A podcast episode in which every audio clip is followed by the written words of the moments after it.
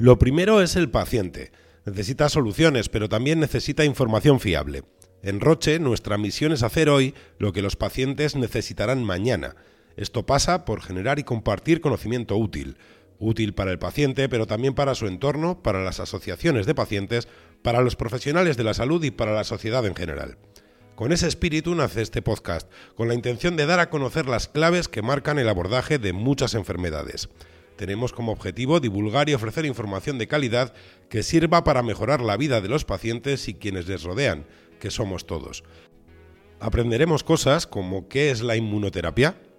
La inmunoterapia es cuando los médicos intentan curarte utilizando tus propias defensas. En breve comenzaremos la aventura, así que síguenos ya en tu aplicación de podcast favorita si quieres acompañarnos.